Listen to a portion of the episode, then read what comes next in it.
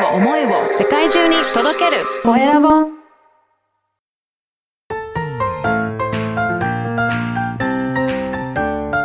聞く力能力技術魅力があるのに伝わらない社長へ。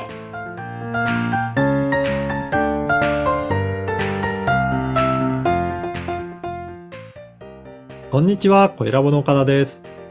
こんにちはアシスタントのあまねです今回もよろしくお願いします。よろしくお願いします。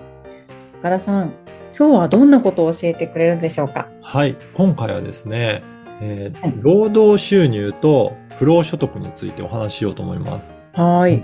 あの、労働収入というのは、まあ、働いて得るお金のことですし、はい。不労所得は、例えば株とかそういったもので、えー特に労働しなくても、えーはい。得られるような収益のことなんですけど、はい。例えば、えーっと、出版したら、それの著作権料で、えー収入が得るとか、えー株の取引とかもそうですし、あとは投資したものでリターン返ってくるとかもすするんですが、なんとなく、将来はそういう印税だったりとか、利子とか、そういった株の配当とかで生活できると楽だし、いいなっていうふうに憧れる人って多いんじゃないかなと思うんですけど、はなんかそういった話も聞きますよね。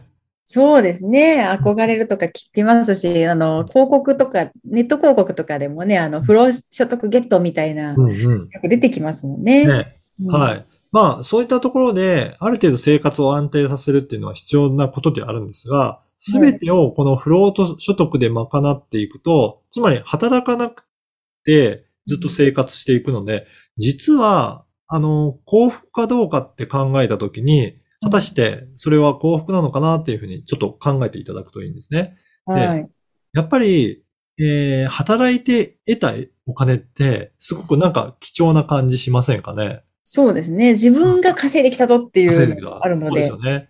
あと、お金を働いて稼ぐっていうことは、相手が、それが価値が感じて、あ、はいそのサービスがいいなっていう対価としていただくので、少はいなくとも相手は、あの、そのサービスを、えー認めて買っていただいたということなので、うんはい。あのーまあ、自分が認められてるっていうような、うんうんうんそういった意識にもつながりやすいのかなと思いますね。うんうんだからそれって世の中に貢献してるっていうような意識が生まれやすいと思うんですよ。はい。うん。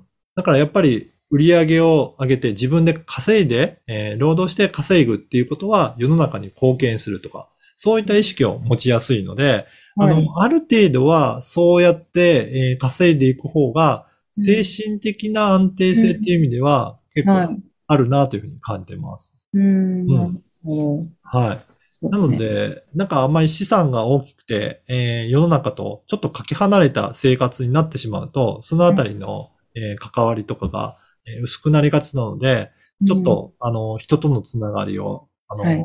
求めたりとかすると思うので、うんあ、の、労働収入と、まあ、不労所得のバランスっていうのが大切になってくるんじゃないかなと思います。はい。うんバランスですね。難しいですね。バランスってどうやって保つんですか？そうですよね。あのー例えば、ある程度生活にゆとりが出るぐらいの不労所得があれば、本当に、その、労働してし得る収入って、はい例えば、自分はこれやりたくないなっていう仕事を断ることもできると思うんですよ。ああ、そうですね。はい。そうすると、質の良い仕事が今度はできるようになると思うんですね。うん、はい。なので、本当に自分がこれをやりたいんだっていうような思う仕事だけで、えー生活できるぐらい、まあ、不労所得もあるといいかな。逆に言うと、不労所得あっても、働き続けるっていうのがいいかもしれないですよね。うんうん、そうですね。そうすると、世の中に対して感謝されながら、あの、お金を得ることができるので、うん、あのー、本当に精神的には豊かに、えーうん暮らしていけるんじゃないかなというふうに感じがします。うん、そうですね。じゃあ、あの、宝くじが当たっても仕事は続けます。そうですね。あの、はい実際に 宝くじ当たって、はいえー幸福になった人よりも、不幸になった人の方が多いとも言われるんですよね。あそれって、なんかそんな本ありますよね。はい。それってはい、やっぱり生活スタイル変わって、はい。どんどん消費していくようになるんですけど、結局はお金ってどんどん減っていくので、はい。